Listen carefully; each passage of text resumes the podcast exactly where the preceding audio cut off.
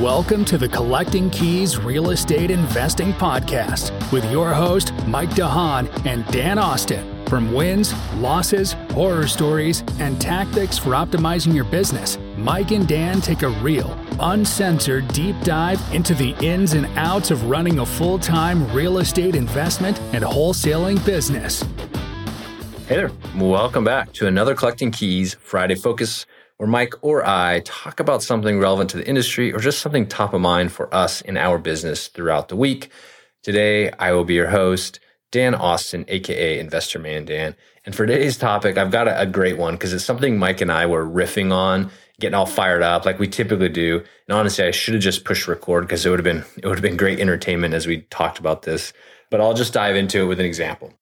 So we've all listened to probably 100 podcast episodes where the interviewee tells like this seemingly crazy story that just blows your mind. It goes something like this. You know, I'm just an average, everyday kind of guy. And there I was standing in the grocery store with the last $5 to my name when some guy walked up to me and said, Hey, I like your haircut. I'm going to sell you my 200 unit apartment building for 75 cents on the dollar so you can have no money in the deal and cash flow $20,000 a month.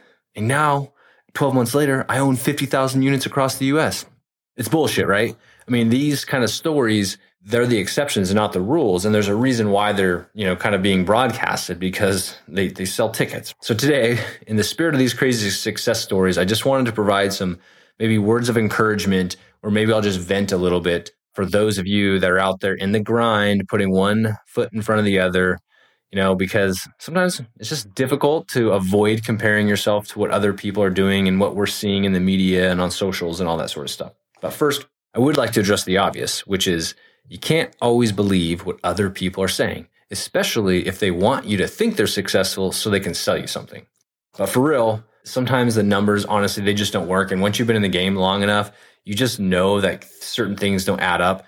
So, you know, we all knew it, but hey, sometimes we just have to say it out loud to remind ourselves that not everything is what it seems. My second and probably more important topic that I'd like to cover is like in many cases, these folks that you're listening to on a podcast or you're seeing in social, they're glossing over, and not necessarily on purpose, but they're glossing over small details that when you combine it with, with their surroundings were, were the main springboard for success. And I bring this up not to discount anyone's success because regardless of circumstances, it's still not that easy to be mega successful or to reach, you know, a status within the industry that we see for most people that are, you know, out there broadcasting this stuff.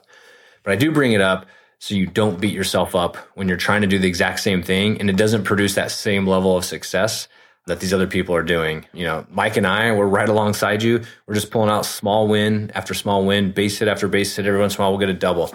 We haven't hit any grand slams yet. We're hoping, but just nothing's happened yet. But sometimes, you know, it's just about perfect timing.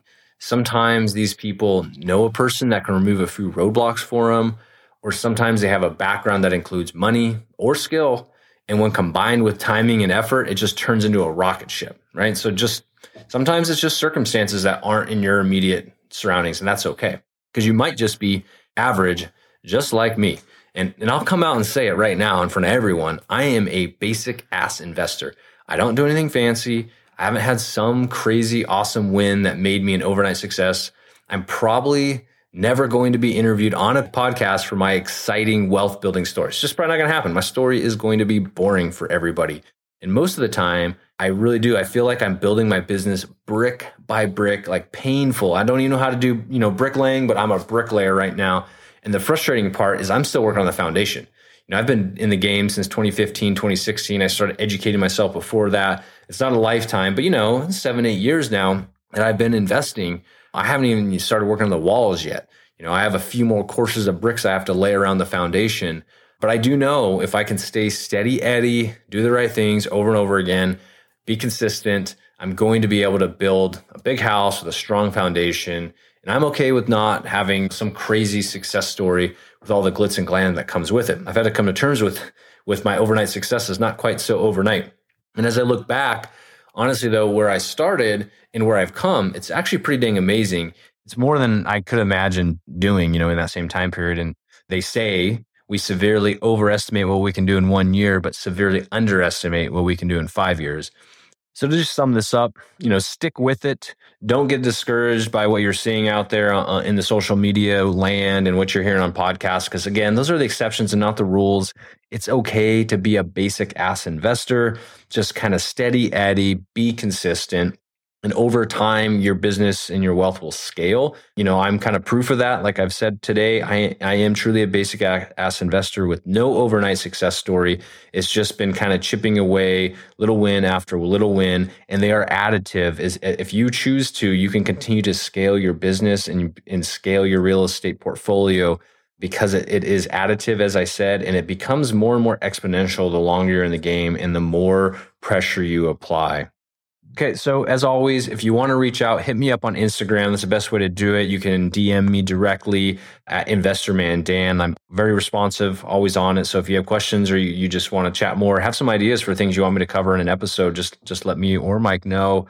And as always, if you want to learn more about what Mike and I do and, and you think you want to get some education, go to the instantinvestorprogram.com. Other than that, I will see you all next week.